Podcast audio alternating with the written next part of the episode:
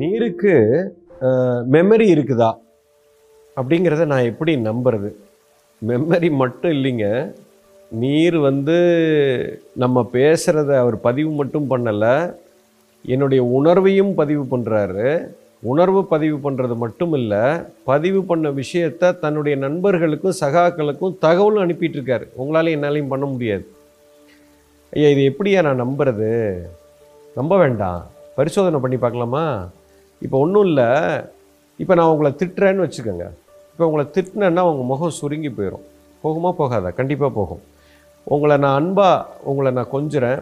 இல்லை உங்கள் உங்களை நன்றி சொல்கிறேன் அப்படின்னா உங்கள் முகம் நல்லா சிரிக்கும்.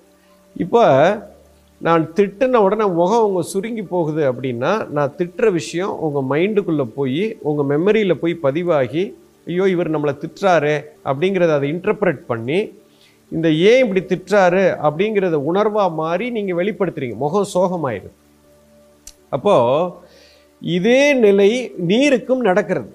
அது எப்படியா எனக்கு தெரியும்?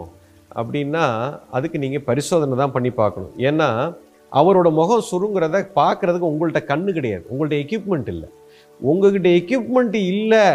இப்போ அப்படிங்கிறதுக்காக அவர் வந்து சுருங்கலை அவர் மைண்டு கெட்டு போகுது போகலை அப்படிங்கிறத நீங்கள் ஒத்துக்க மாட்டேன்னு சொல்ல முடியாது. இப்போ நான் உங்களை திட்டுறேன். நீங்கள் முகம் சுருங்குது. ஒரு நாய்கிட்ட போய் நான் ரொம்ப சோகமாக இருக்கேன். நாய்கிட்ட கேட்டிங்கன்னா தெரியுமா? தெரியாது. இப்போ ஒரு காக்காய்க்கும் காக்காயும் ரெண்டும் பேசிகிட்டு இருக்குது.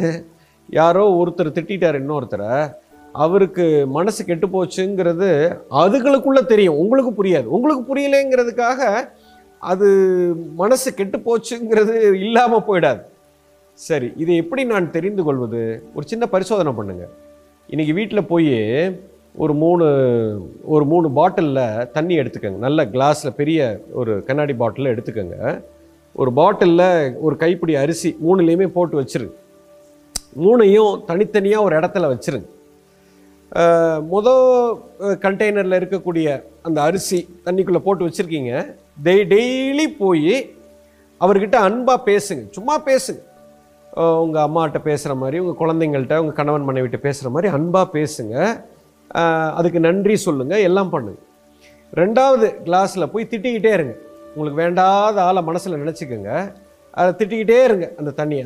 அந்த தண்ணிக்குள்ளே கைப்பிடி அரிசி இருக்குது மறந்துடாதி அதை திட்டிக்கொண்டே இருங்க.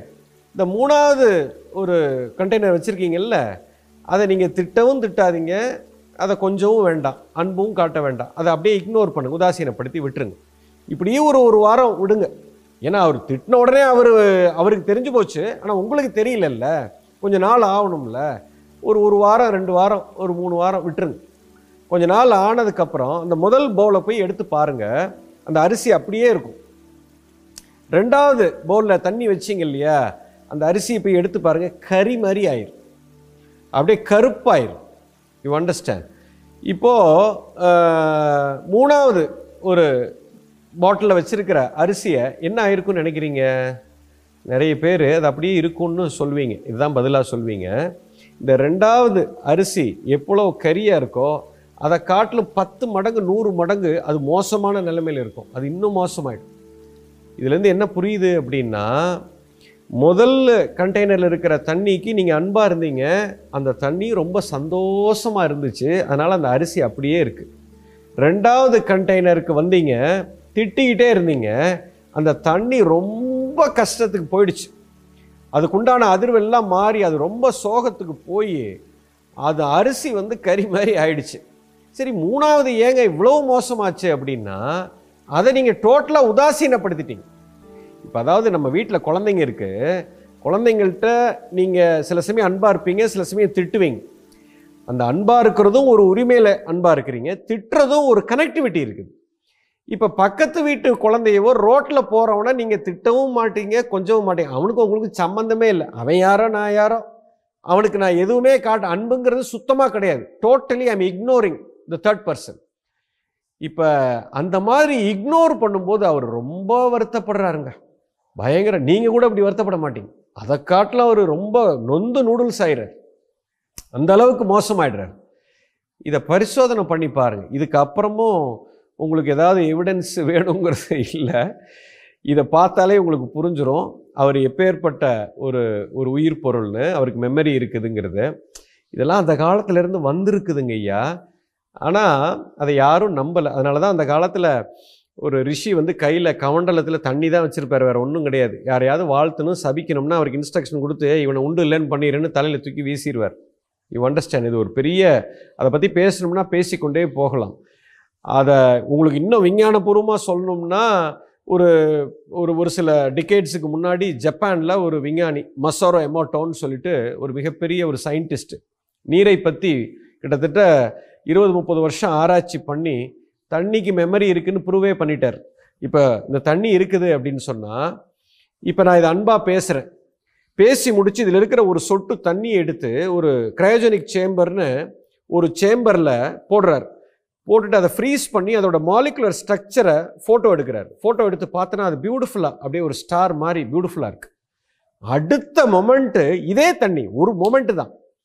நீங்கள் திட்டுங்க. திட்டி முடித்து அதே ஒரு சொட்டு தண்ணி எடுத்து மறுபடியும் அதை ஃப்ரீஸ் பண்ணி அந்த கிரயோஜெனிக் சேம்பரில் போட்டு அதை ஃபோட்டோ எடுத்து பார்த்தா அந்த அந்த பியூட்டிஃபுல் ஸ்டார் அப்படியே உடஞ்சி செதறி போய் கிடக்குது. ஒவ்வொரு உணர்வுக்கும் ஒவ்வொரு மொமெண்ட்டும் அது அவர் மாறிக்கொண்டே இருக்கிறாருங்கிறத விஞ்ஞானபூர்வமாக ப்ரூவ் பண்ணிட்டார். அவருடைய புத்தகமே எழுதியிருக்காரு. It's one of the New York best seller அதை வேணாலும் படித்து பாருங்கள் hidden messages in water unbelievable book அந்த புக்கை படிச்சீங்கன்னா தூங்க மாட்டிங்க. இதுக்கு மேலே உங்களுக்கு எவிடன்ஸு எனக்கு தெரிஞ்சு தேவையில்லைன்னு நினைக்கிறேன். அப்படியே பரிசோதனை பண்ணி பார்த்தீங்கன்னா உங்களுக்கே புரிஞ்சிடும் யூ அண்டர்ஸ்டாண்ட்